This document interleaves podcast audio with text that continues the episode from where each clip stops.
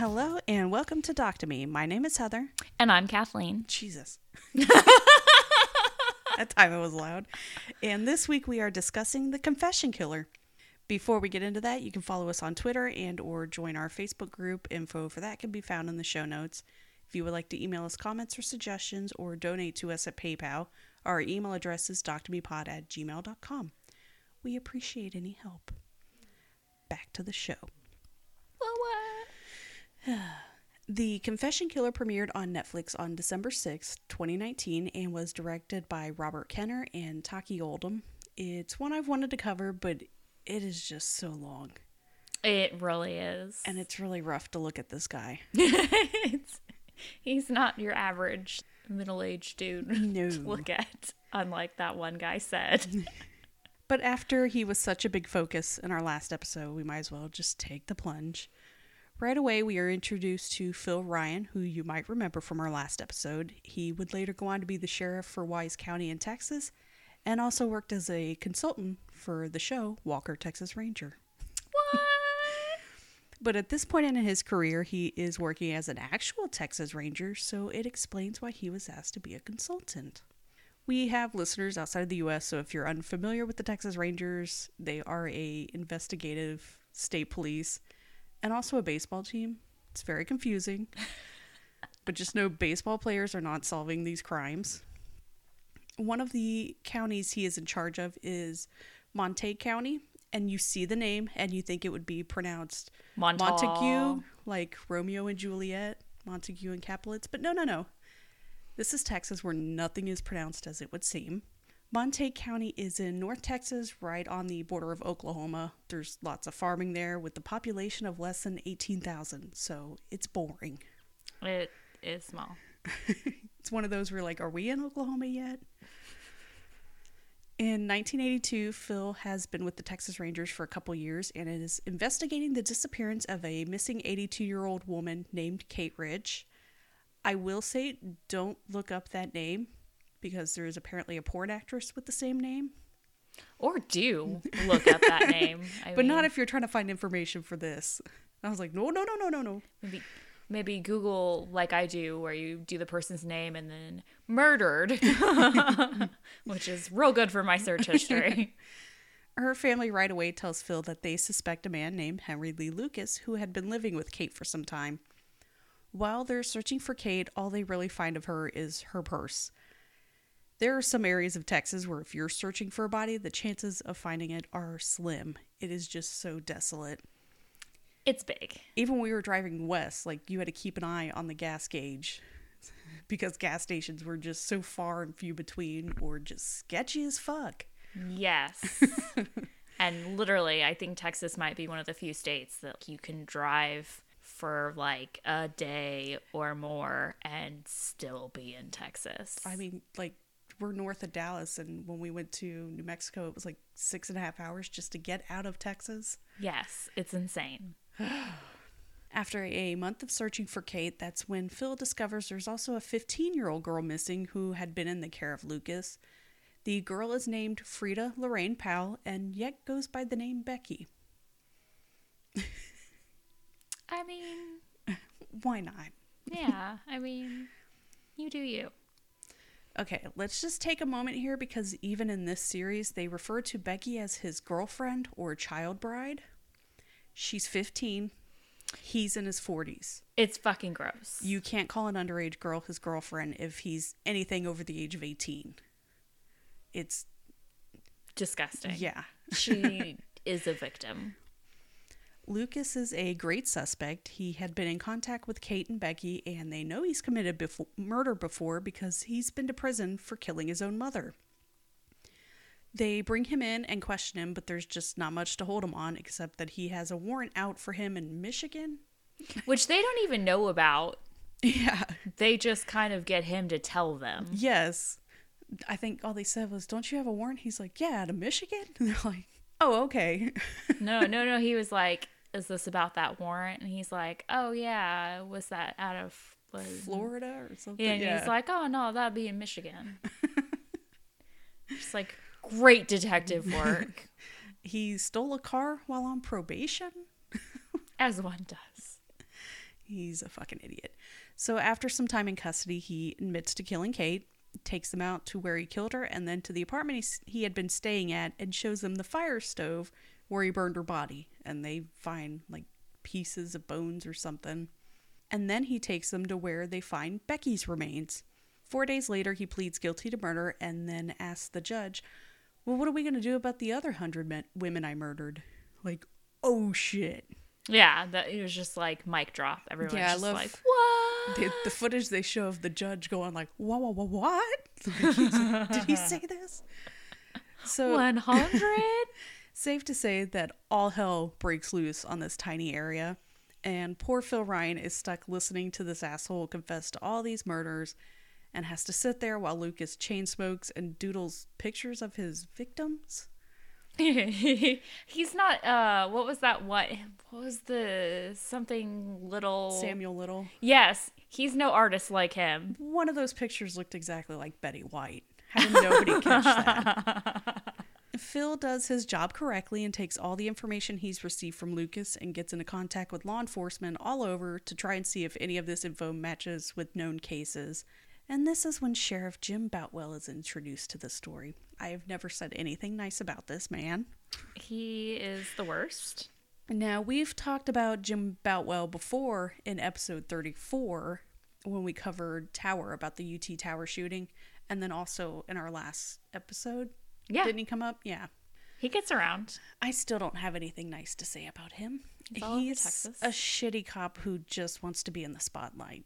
He has been working on a spree of unsolved murders along I 35 between Austin and Dallas. And as soon as he hears about this guy confessing to crimes all willy nilly, he goes to James B. Adams, the director of the Texas Department of Public Safety and head of the Texas Rangers, to ask for a task force to be set up to process Lucas's confessions. And the request is granted and headed up by another Texas Ranger named Bob Prince. It makes no sense. Phil Ryan has a rapport with this guy and knows he's full of shit. And yeah, let's just hand this case over to a stranger. Right. Just you know. Not that Phil Ryan wanted anything to do with them anyway, but still. He just said he wanted to like go back to his ranch working or something. Uh, and quote, from that point on, you never saw Henry without Boutwell. So yeah, this group this group is taking everything that Lucas says and just goes with it. And this is when the 100 murders turn into eventually 600 plus. And in return, Because that seems so fucking plausible. 600 people and nobody suspected this guy of anything. He's a fucking idiot. He couldn't even get away with like one murder. You think he got away with 600? And in return for all of these confessions, Lucas is allowed extra privileges such as free time outside his cell, Milkshakes. milkshake, um, a TV, and a strawberry milkshake for every murder victim he claims. That's a lot of milkshakes. How is that a good idea? My child would confess to murder if I told her I'd give her a milkshake every time she said yes. Next up in this, we have Hugh Aynesworth, who we also discussed last episode. I love this dude. Yes, he's my favorite.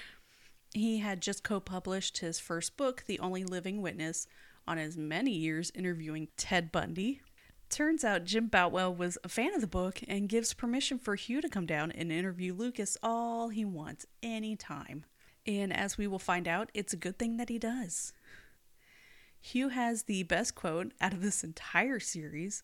Quote, Lucas was just a dirtball. I was horrified by the smell. He was one eyed and his other eye dripped. He had three, maybe four teeth. Fucking great.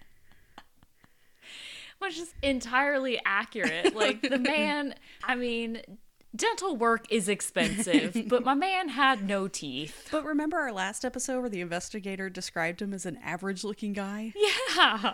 Like, does that sound average looking? This does not sound like a man who girls are going to willingly have sex with or get in the car with. After e- drinking beer and fried chicken. That's no. No. And he was the one who brought the Japanese film crew to interview Henry. You know, the crew that Lucas confessed to about how he murdered women in Japan, and when pressed on how he got to Japan, he said he drove there. He's not the sharpest crayon in the box. We get some background information about Lucas's childhood, and it's not pretty. He was born August 23rd, 1936, in Blacksburg, Virginia, to an alcoholic dad and a violent mom who did sex work, which there's nothing wrong with that, but she forced her kids and husband to watch. Which is just, just such a weird thing. Like, I couldn't imagine. That's a weird kink. Yeah, like, Can we all agree on that? yeah. I mean, I just that's that's a bit too much. The husband, yeah, it happens not to me personally, but the kids, no. It's a little too far. His dad's career wasn't that much better. He passed out drunk on a railroad track and lost his legs when a train ran over him and resorted to selling pencils on the street. But how much is he charging for those pencils? I mean, what Probably are a you making? nickel, I don't yeah, know. I mean, what do you? How much are you possibly making? Well, I think I remember, well, his mom only charged like 50 cents, so. It, was like the 30s and 40s, you know? War, you did what you had to do. Fifty cents. Lucas lost an eye at the age of 10 and dropped out of school when he was 13. Shortly after, I hate laughing. Shortly after the death of his dad due to hypothermia after he passed out drunk during a blizzard. It's rough.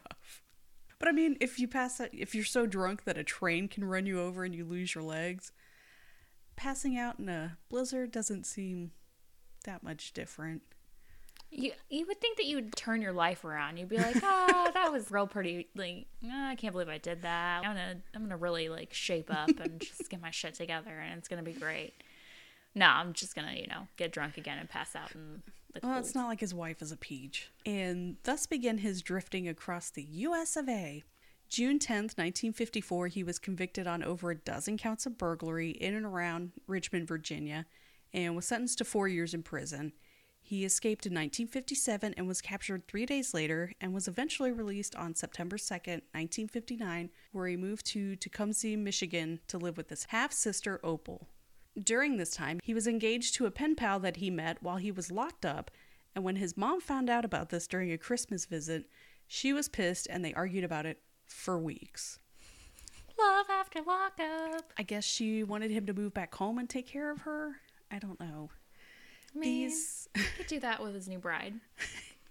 These arguments finally ended on Jul- January 11th, 1960, when, according to Lucas, his mom hit him in the head with a broomstick and he retaliated by stabbing her in the neck and running away.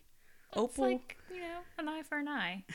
he says he went to hit her and didn't realize he had the knife in his hand, but Went to hit her with his fist I, I don't know. with a blade.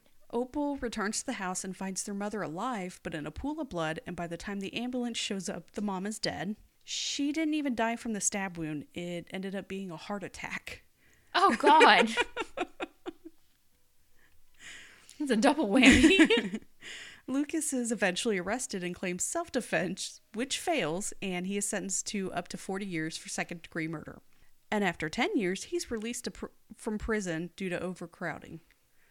Which, cool. Maybe move him to a new prison that has more room. Episode 2, we start off in Lubbock, Texas, which, yuck, where we meet who seems to be the sweetest woman, Joyce Lemons. I looked her up, and yeah, unfortunately, she did pass away in May 2021. But at least she was given the chance to appear in this to talk about her daughter, Debbie Williamson's case. August 24th, 1975, Debbie joins her family to go out to dinner to celebrate her dad's birthday. The family drops her off at her home that she shares with her husband at around 8:30, and that is the last time she is seen alive.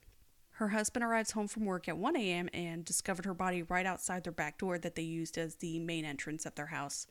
She had suffered 17 stab wounds, and her body had been dragged 25 feet from the carport where the attack had originated.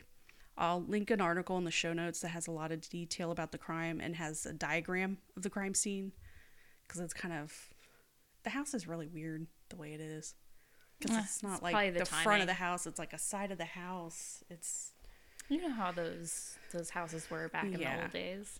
nine years after this murder with absolutely no leads the police called debbie's parents to announce they had a confession we go back to lucas being interviewed by hugh and he straight up says he looks to jim boutwell as a friend not a sheriff. what the fuck? Yeah, it's it's uncomfortable. I don't know about you, but if I heard the local sheriff was not only letting a guy at this point who has confessed to 40 murders walk around the office with no handcuffs, but the dude also considers you a friend, I'd vote that fucker out. But it's okay because, yeah, he murdered all these people, but he wants to be a good guy and do the right thing. It's a little late for that. Yeah. they even have him on phone duty to call up these other police stations to help solve their cases. It's just absolutely baffling. Yeah, it's like he's another part of the task force instead of a criminal. It's just fucking bizarre. So, police from all over the country come down to Texas to talk to him about any unsolved cases they have. But because he's killed over 600 people, he's not going to remember all of them. So, they give him pictures of the victims and the crime scenes to help him remember. And I know what you're thinking isn't that kind of dumb to just give this guy evidence of a crime scene so that he knows what happened and could falsely confess? No, of course not. Why would he do that? Who would falsely confess to murders even though it happens all the goddamn time? Hugh talks about how the police would send in full photo albums of their crime scenes, and Lucas would just be sitting there flipping through the pages like it's a magazine. Cops would show up the next day to interview him, and he'd have all the facts of the case ready to go. He confesses to six murder cases a day, and you don't question that. It's insane. That's just it's too much. It's too much. I just I can't. To add to the insanity of Bob Prince and Jim Boutwell, we also have Lucas's spiritual advisor, Sister Clemmie. She's interesting. He would just have absolute free reign to talk to her, and for this gross guy who's never had a woman really pay any attention to him, he was just all on board with her. Anytime they had a case he didn't want to confess to, they would just send her in to talk to him and convince him that it was the right thing to do to confess and give these families closure. Even if you didn't do it. Of course, now she's just like, Well, I just did as I was told. All this time, he's been confessing to murders that carry life sentences, which mean nothing when he's already been sentenced to life for the murder of Kate Rich and Becky Powell, so it's really not a big deal. Until he confesses to the murder of a Jane Doe that goes by the moniker of Orange Socks. Orange Socks, who in August 2019 was finally identified by the DNA Doe Project as 23 year old Deborah Jackson, was found naked except for her orange socks. It's very clever. She had been sexually assaulted, strangled, and thrown over a guardrail into a culvert off Interstate 35 in Georgetown, Texas on either October 30th or 31st, 1979. I think they kind of agreed it might have been the 31st. Right. I, I think that was the census. And this murder was part of the group of unsolved murders off I 35 that Jim Boutwell had been trying to solve when they first heard about Lucas. And because we now know her name, I will continue to call her Debbie Jackson throughout this. I know during that they kept calling her Orange Socks. Which is just rude. Well, but if you don't have a name for her, Oh yeah, I keep forgetting that it was this is like so old. right after, yeah. Yeah. So it's no surprise when Lucas confesses to this murder. It's a case Jim's been working on for years. I'm sure he had the files just sitting around his office. And oh, lo- look, this murderer that confessed to countless crimes and has been able to just walk around freely in your office and go through whatever crime scenes he wants confesses to it. Awesome. He's so lucky. It's flawless, really. When Jim's around, Lucas just confesses to everything, and yet when it's just him and Hugh, he's denying everything. Like, how do you not just record that conversation? But I feel like that really probably wouldn't matter anyway. no, they wanted it to be accurate. They wanted it to be right. He even says he was in Florida when Deborah Jackson was murdered. Hugh, being the great journalist he is, travels to Jacksonville, Florida. Again, ooh. when Lucas claimed he was working at the time and does, in fact, find proof. That he was fucking there. And he was working. The night before the murder, he had cashed a check, and Hugh finds a time card that show he had been working just hours before she would have been murdered. and and what does Boutwell say? He says, Well, that's just when their bodies were found. It's not necessarily Yeah. when they were killed. It's like, okay, sure. He just traveled back and forth that quickly Well, as like a drifter. The other excuse was, well, somebody else did that time card for him. And then they asked the boss, hey, Are you the one who saw him working that day? And he goes, Yes. So you're accusing this guy of lying? It's all a conspiracy. Hugh takes this information to Jim Boutwell, who just blows him off. This is death penalty case, and even though Lucas is a total piece of shit, he shouldn't die for a crime he didn't even commit. So Hugh takes his evidence to Lucas's attorneys, Parker McCullough and Don Higginbotham. Those just sound like fake Texas lawyer names. They ask Lucas why he would confess to this murder, and his excuse was he wanted to commit legal suicide because he felt so guilty for killing Becky. The only woman, woman, let's make it clear, she's Teenage a child, girl. to ever show him any kind of love or affection. Blech. Again, she was 15 and probably terrified of this dude who had apparently fallen in love with her when she was 10. So take that with a grain of salt. You've had a 10 year old daughter, right? Yeah, like that's disgusting. I just can't. His logic is if he commits suicide, he won't go to heaven to be with Becky. So his loophole is to be killed by the state and then he'll go to heaven. Like nobody's going to check that out. He's not going to heaven. Even though he definitely killed at least three people, they'll ignore that if somebody else kills him. It's fourth grade educated drifter logic. These poor lawyers, no lawyer wants to lose a case, so to have your client like openly refuse to help with his own case He's like working against you. has to be frustrating. They go to Florida to interview witnesses who say Lucas was there during the crime and interview Lucas's traveling buddy, Otis Toole, who was also in prison. If you thought Henry Lee Lucas was fucking dumb and ugly, you have no idea. And yes, he does talk like this. He had been arrested in Florida two months before Lucas had been arrested, and yet, with both of these men locked up on murder charges, they're allowed to call and talk to each other. They're BFFs. We'll get to Otis Toole's story at the end. As soon as Lucas started getting attention and media coverage, Toole gets jealous and starts making up even more shit. It's like that asshole person who, no matter how shitty your day is going, They have to one up you. they have to one up you. He also starts confessing to unsolved murders and that he helped Lucas with some of his murders. And on top of all that shit, they're also cannibals. I like that phone conversation when he's like, "Well, why did I eat that?" Why did I eat that one? Oh, it, it was good once you put barbecue sauce on it. it was so weird and fake. Oh, Henry. It's just the way he talks. Why would I do that? Oh, Henry. I love you.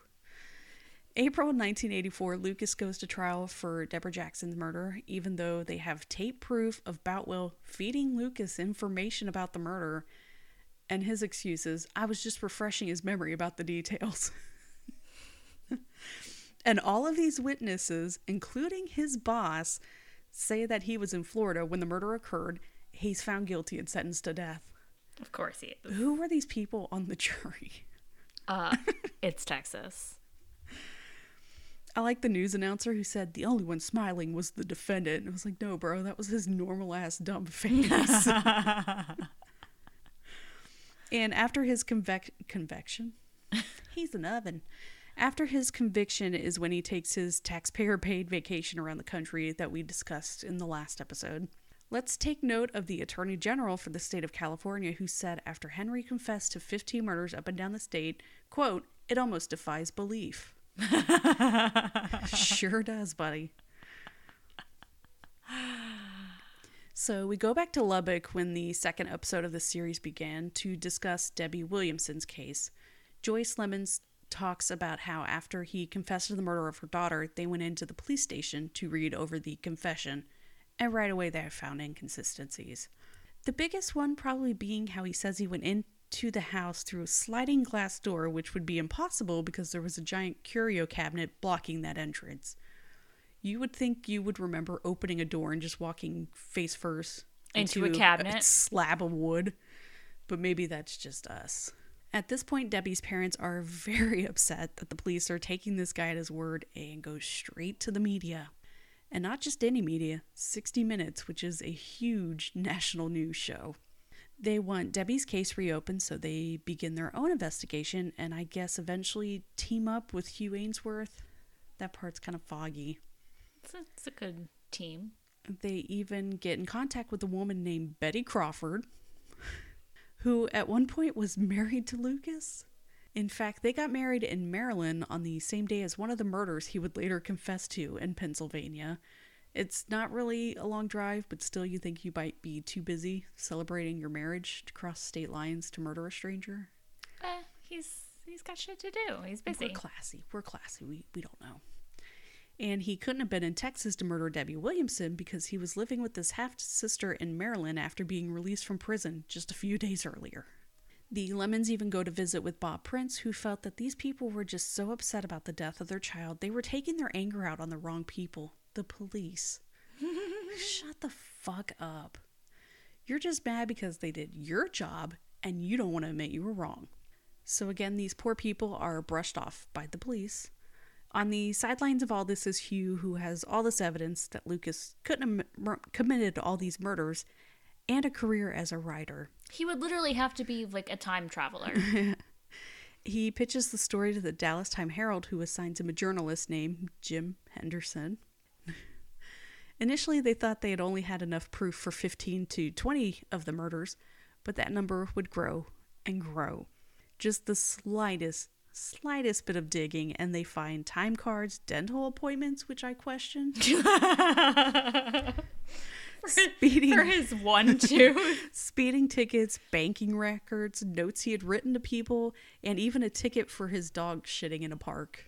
You know, things police should have discovered. Can't really describe yourself as this nonstop drifter when you have such a large paper trail for even for pre-internet times. It was kind of impressive. I love how the cops have him committing a murder in Spokane, Washington on October 2nd and somehow made it all the way to an attempted abduction east of Houston on the 4th. and it's not like he's flying either. In fact, throughout the entire month, he somehow drove 11,000 miles all over the country to murder people and didn't find any time to sleep. Think of the gas. yeah, because those cars just guzzled gas. I mean, gas was probably like 50 cents at the time, but still. The man wasn't exactly rolling in it. And the cops somehow don't see a problem with this logic. Hugh mentions a weird story about how while he was out traveling around finding more proof Lucas couldn't have committed murders, his home was broken into and tapes of conversations between himself and Lucas were stolen. Sometime later, he meets up with Boutwell, who apologizes about the tapes being stolen, even though he shouldn't have known about it. Right, because he didn't report it to the police. Someone else who was in the last documentary series we covered is Vic, Vic Feazell. He was the former district, district attorney for Waco, Texas, where they had their own set of crimes Lucas confessed to. He looks over the confessions he has for the three murders and just right away is like, no, he didn't do these. One of them is a case where they knew who did it, but just didn't have enough to charge. Another one, the confession just didn't match to the crime scene. He asked the local sheriff's deputy, Truman Simons, to look into Lucas's whereabouts for the crimes, and he finds proof through the Texas criminal database that Lucas couldn't have committed the murders. He had either been in jail or there were tickets issued in other places for the dates. Truman tries to find more evidence for the other for other cases through the database and now suddenly access is denied for anything related to Lucas. It's quite peculiar. It's a conspiracy. Okay, I think we will end it there for the first episode. Yas. Because we're not even halfway through. we are already at 30 minutes. We will be back with part two next week. Yes. Thank you for listening. Boy. Goodbye. Thank you for listening to Doc to Me. The opening music is by Twisterium. For comments or suggestions, we can be reached by email at doctomepod at gmail.com. Find us on Twitter at DocToMePod and find a link to our Facebook group in the show notes. Thank you.